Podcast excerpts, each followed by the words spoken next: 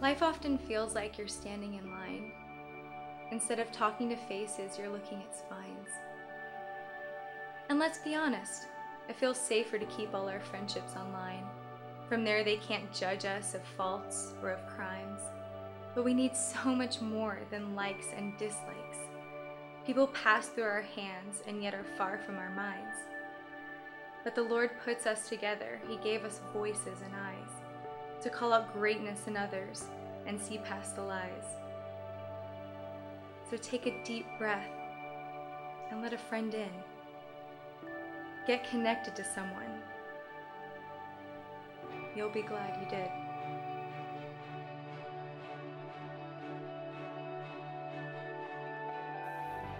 Good morning. Glad to have you here. Uh, right off the bat, let's welcome in our other services, our other campuses right now. Welcome all of our visitors. Welcome 2016, first service, first gathering, first time we're together in this year. What an awesome opportunity to make this a first fruit. And here's what I mean by that. If you're a believer, the very first part of your life belongs to God. Do you agree with that? Amen. First part of your time, your effort, your energy, your money, all you have, the first part belongs to God.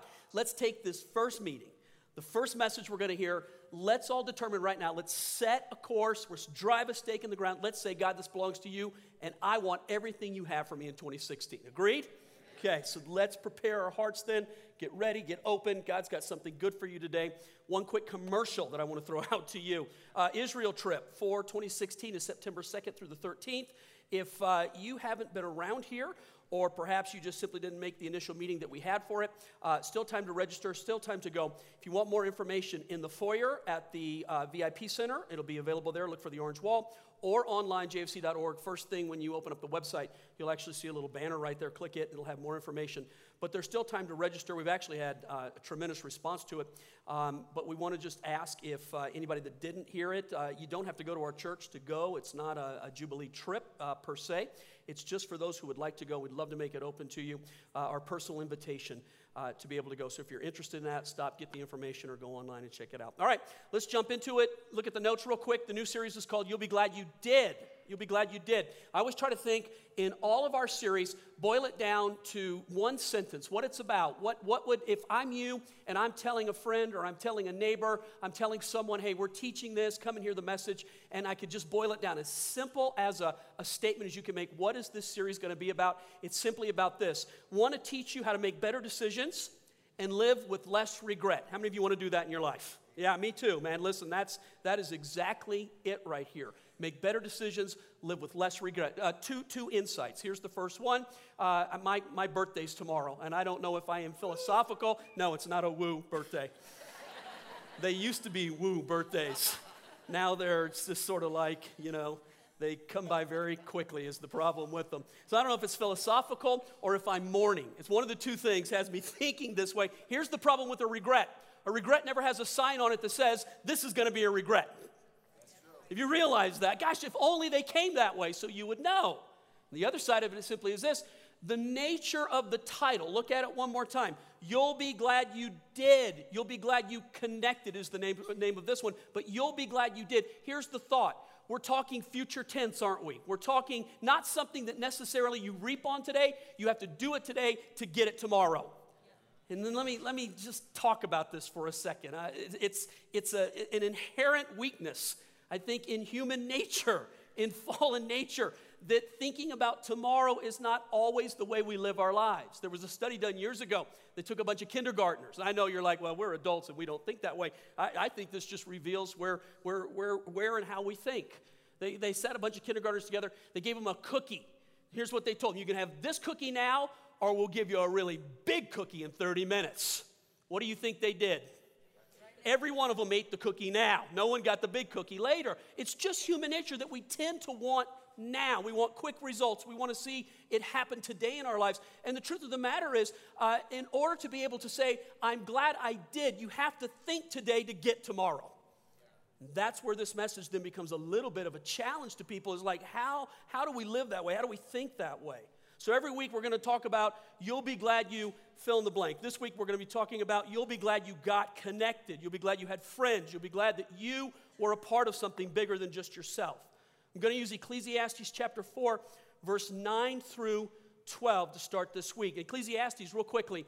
Uh, this is written by Solomon. Solomon, the Bible says, is the wisest man who ever lived. Solomon, when he wrote these words, uh, they're used mostly in weddings. You'll, you'll recognize it as soon as I say the first sentence. It's used mostly in weddings, and that's okay, but here's the problem this scripture only gets relegated then to weddings. It's never taught outside of the context of a wedding. And really, Solomon didn't write it for a wedding vow. He wrote it so that people got a principle in life. And let me see if you can understand this real quickly. Just focus in on me and hear this. God makes life easier for us when we cooperate with Him. You agree with that statement? Sometimes we make our lives harder simply because we don't do what God tells us to do. This is one of these things in life. If you just do this, life can be so much easier, so much better. You'll reap so much more.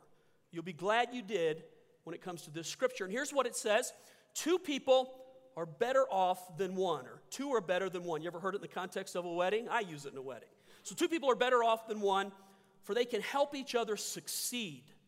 If one person falls, the other can reach out and help, but someone who falls alone is in real trouble.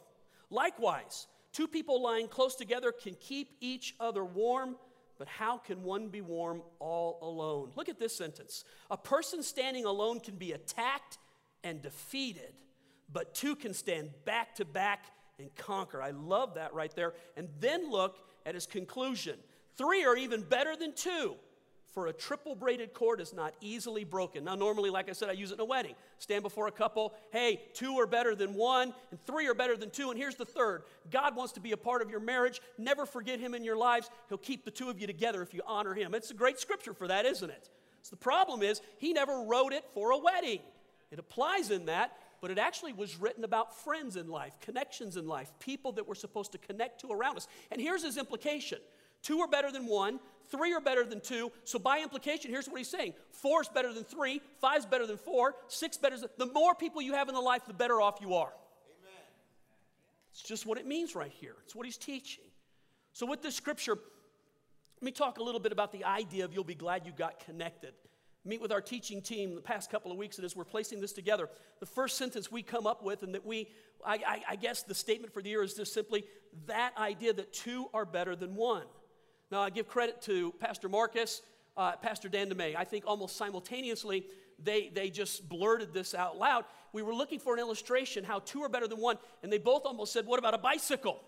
For those of you who have ever ridden one, you realize it has two pedals, right? Any person in this room ever tried to ride a bicycle without one pedal? Here's what happens guys laugh at that, women look like, why would you ever try something like that? Because guys take their stuff apart, they break their stuff, and then they try to. You, you ever done that where you try to ride it with one pedal? It's a funny little thing. It doesn't take double the amount of energy, I bet it takes 10 times the amount of energy. Now, here's a thought going down a hill, no big deal. Level ground, you're just fooling around. But what about trying to go up? Here's what I know I can't get a regular bicycle up a hill right now. try to ride one with one pedal up a hill. It takes so much more effort, so much more energy, so much more time. So it's just not designed to be that way. Look at me real quick. Focus on this. Open your minds. Think about this right here. God gives a principle for life, and here's the principle. Trying to do it by yourself is difficult.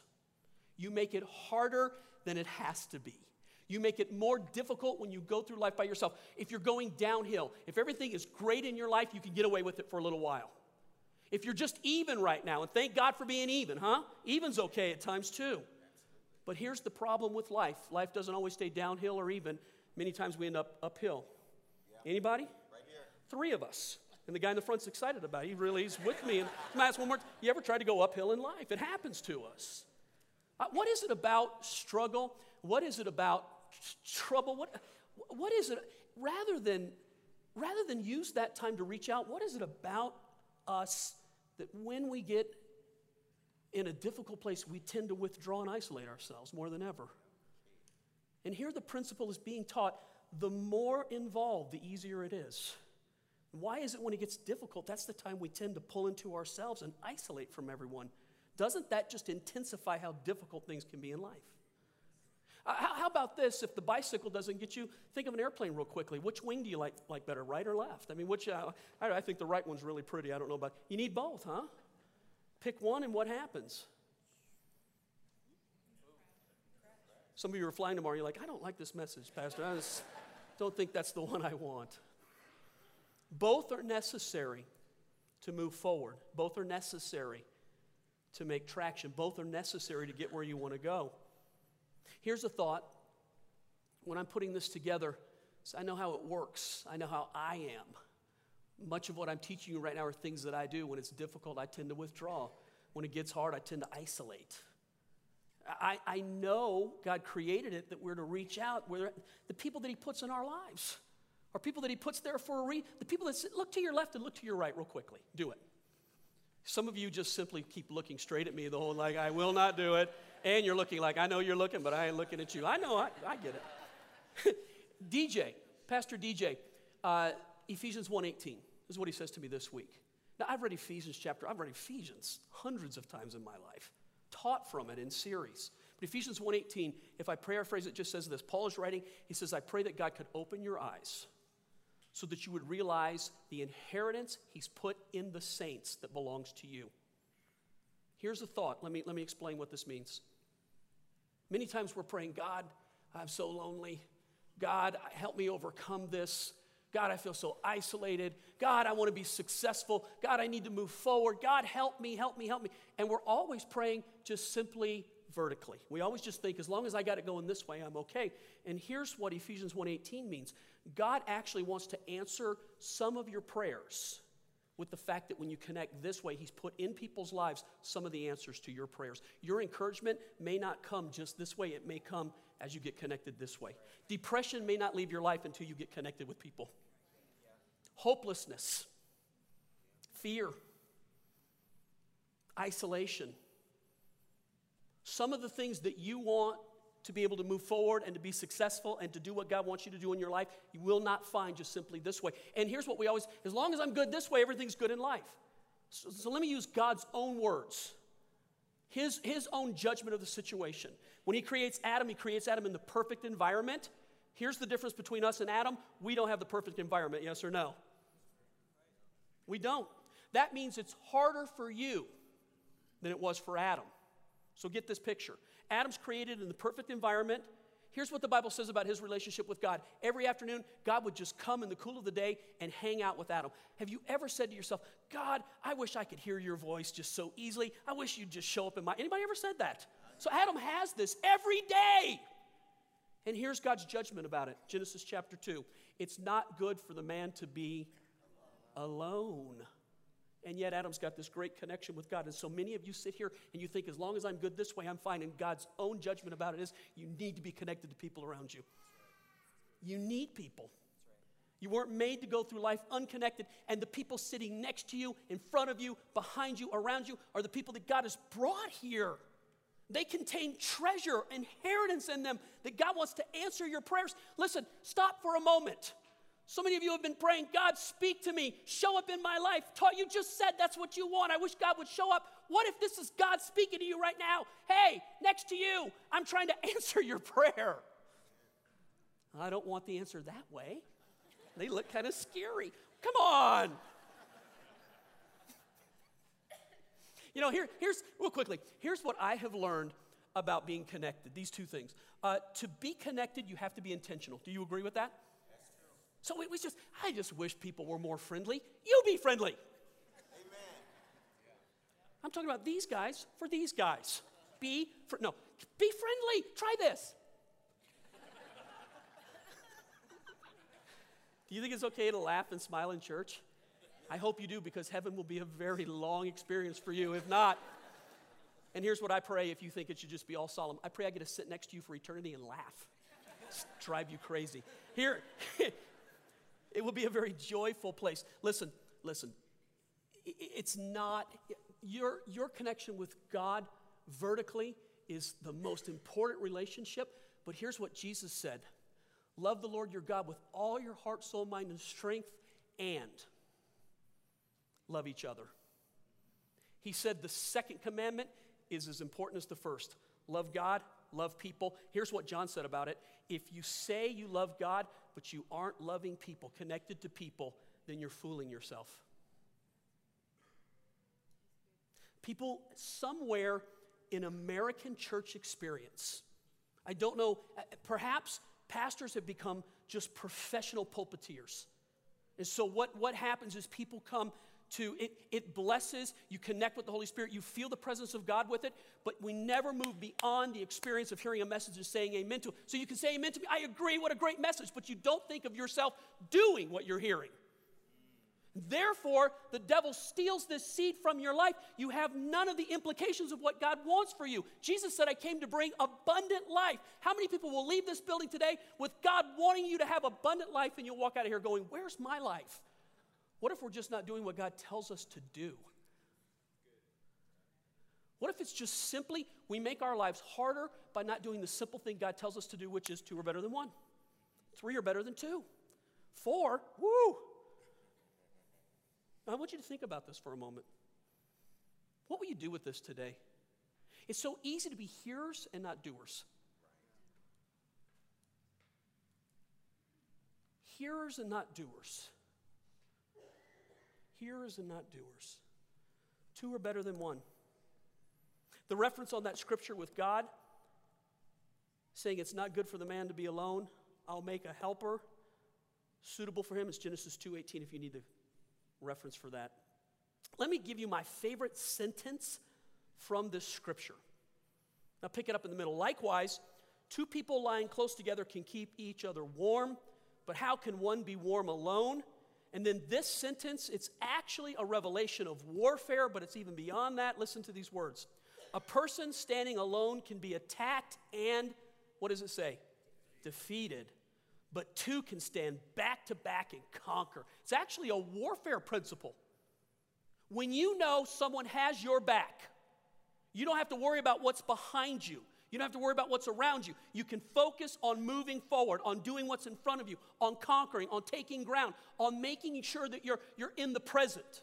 But when you got to worry about your back, I mean, tell me that doesn't just paralyze you. So uh, let me make it this for those of you who are married. One of the best things about being married is when you know someone has your back. One of the worst things about being married is when you believe someone doesn't have your back. Yes? Agreed? Ooh, powerful principle. Unbelievable truth in that. Here, the Bible is telling us it's just simply the way God designed it. When you know someone has your back, it frees you up to do what you want to do, to go where you want to go, to be who God wants you to be you have to worry about it. So, Pastor Terry sends me this illustration last night. Look at this real quick. This is what it looks like if you're a stick person and someone has your back. This is Terry's level of humor. So here's the worst part I get it and put it in the message. That's how good I thought it was. Yeah. back to back. Let me give you an observation real quickly about two marriages. It's not a marriage message, but it just happens uh, early on in the life of the church, four, five, six years in. Um, here, here's, here's a fun thing about, uh, about a church when it's young, okay? It's both good and bad. Uh, when it's young, um, it's really cool because everybody knows you. But in the same respect, it's really bad because you can't hide, you can't be anonymous, you can't come and sit. In fact, if you don't show up in a week, I mean, there's only 20 people, and you don't show up in a week, guess what happens the next week? Hey, where were you? Well, I was on vacation. Is it okay with you? You know, it's one of those things where you know, it's just like, it's good and it's bad. So we get two couples who come in relatively early in the life of the church. They're fairly well known. And on the surface, everything looked, here's, they were married roughly the same amount of time. They're roughly from the same socioeconomic background. They're roughly at the same place in their marriage. Here, here's what I do know all four of the people love Jesus, they love God. The fault in what I'm about to tell you is not two of them didn't love God, all four of them love God. And roughly at the same time, like a wave that came in, both couples found themselves in marriage trouble. Both come and seek counsel.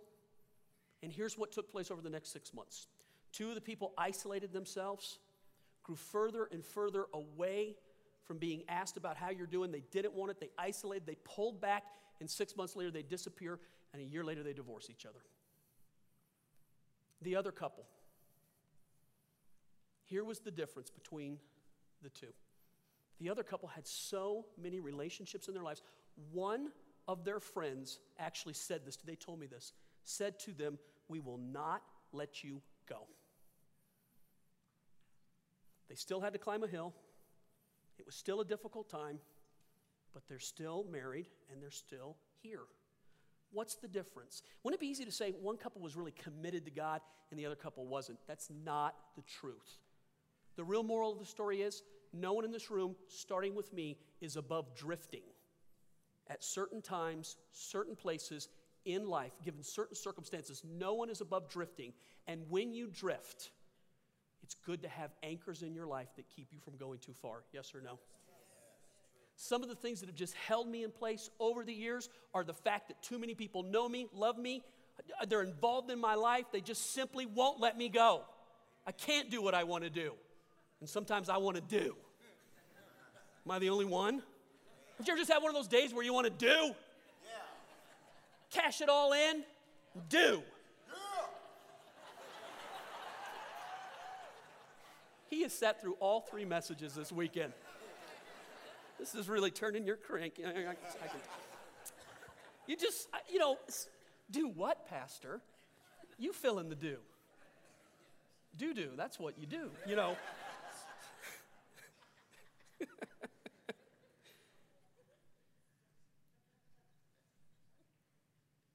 it's the connection, it's the life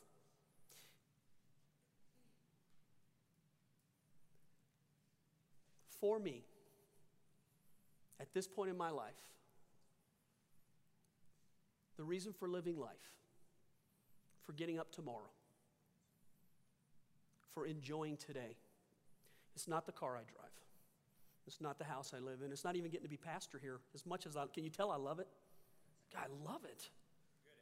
Thank you. I have this secret fear that someone's going to tap me on the shoulder and say, Time to go home.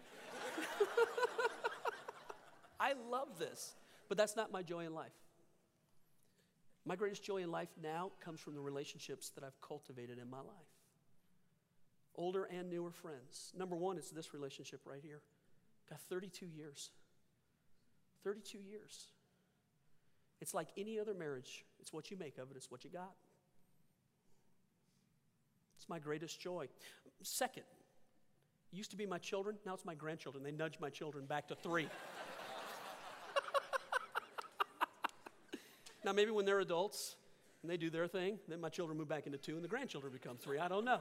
But for now, grandchildren are two, kids are three. And then when I look around and I think in my life, God, the, the deep, the friendships that are new friendships, newer, that I'm cultivating and that I enjoy so much, that I get so much out of, and that means so much to me. And then the ones that I've had for 25 and 30 and 35 years. I'm glad I invested. Listen, I said earlier two things for connection. One is that you have to be intentional. The second one, I want you to hear me say this it costs you something to get connected, it costs you time, and it costs energy. And that's why a lot of people just don't do it today. We just simply don't have any extra energy to invest in anybody else. And you know who loses? They and you. It's not the way God intended for you to live life. It's almost as though the enemy found a way in a big wave of yuck to just cause people to live their lives at such high speed and velocity that we never have time to connect. Think about it. God, we lose so much. Uh, if you really want to take it to the next level and really invest, it's costly in money. It's costly. It's easier. L- listen to me it's always easier to not do it. It's always easier to just sit back and let someone, it's easier, but we don't reap. I bet your prayers aren't God. Whatever, I don't care. I bet your prayers are God, do this, and God, I want to see this, and God, bring this. I bet they're reaping prayers. Let me give you my last illustration. A guy who really got connection well back to the beginning of our church. It was a family that came in, uh, I think from the second weekend we were here. And unfortunately for this guy, he was so friendly, we connected him quickly. He did every, he did nursery, he was on the board, he greeted, he ushered, uh, he helped in worship. He, he did everything. He was so known. His family was so, so precious to us. He was a good friend of mine. His statement when he was on our board, it's one I, I used to love his heart. He would always ask me whenever we were we, we were going to do something with missions or we were going to support something or start a campus or take care of. He would always say, "Have we done enough?" He would never say that's too much. He would always say, "Have we done enough?" Would challenge me. I loved his spirit. He was a young man, and in a sudden, unexpected event, heart attack, and he's gone. And I was glad I had a chance to tell him I loved him. I told him it every time I saw him. Was glad I had a chance to connect with him. But gosh, when it's sudden like that, you think of all the things you wish you would have done, all the things you'd be glad you did. He was a guy that wasn't just involved in his church, he was involved in his neighborhood, he was involved in his children's school, he was involved in so many different. I used to think, how does this guy have the energy to be so connected to people? He was a Boy Scout leader. I do his funeral. At the funeral, if you're a believer and I do your funeral, I want it said at mine. I always make it known when we know where something is, it's not lost. He's not standing here right now, but he's not lost. I know where he is. We'll see him again. One of his leaders, my age, guy that helped him with the Boy Scouts, came to the funeral, not a believer, his whole life not a believer. He hears those words, and for the next two, three years, the Holy Spirit haunts him. When you know where something is, it's not lost. And he begins to investigate Christianity. Unbeknownst to me, he starts coming to church. One day, I give an opportunity for people to find Christ. He raises his hand. We're doing baptisms a couple weeks later. The guy spontaneously decides, I'm going to stand up and show everybody I've given my life to Christ. He gets baptized. We ask him, How did this all happen? And he said, I went to a funeral where you said these words and God used them. But this is what he said I came to the funeral because this guy so influenced me. I was connected to him. And then I had this thought Scott's sitting in the presence of the Lord. What if God reaches down and goes, Scott, well done. You got another one. He's going to reap for eternity over and over and over again because he was connected. Let me just ask you how many of you would love your lives to count for all eternity? Me too. For all eternity. For not here, for not just today, for not tomorrow, but for all eternity. For all eternity. It's what you do today that echoes for all eternity. We always think the big day, I want the big day. Big days don't come like that. They come in the decisions today that you'll say tomorrow, I'm glad I did that. I'm glad I did that. Connection. What will you do with this message? Father, we love you. We offer up to you right now, God, our attention and our heart, and we make it the first fruit of the year. You deserve the best part of our time, the best part of our energy, the best part of our effort, the first part of how we think, the first part of our activity. You deserve the very first part, God, of all of our decision making. If you're a believer, that's what God wants. He wants to be first in your life.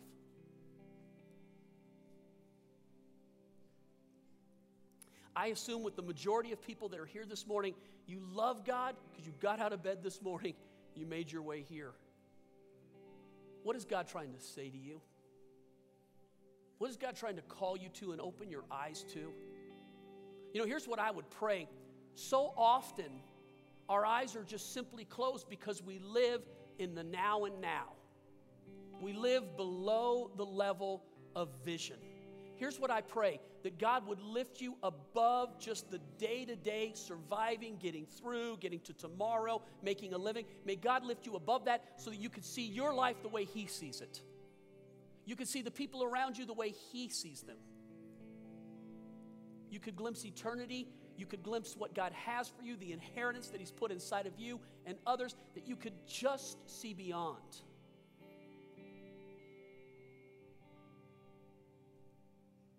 Pray the Lord would open your eyes. I pray that He'd let you glimpse what it could look like one year from now. How about going into 2017 saying, I grew unbelievably in 2016.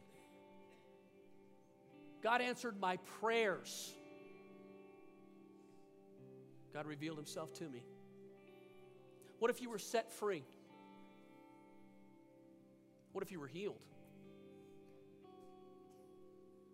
What if God had realms and levels of success you don't even know about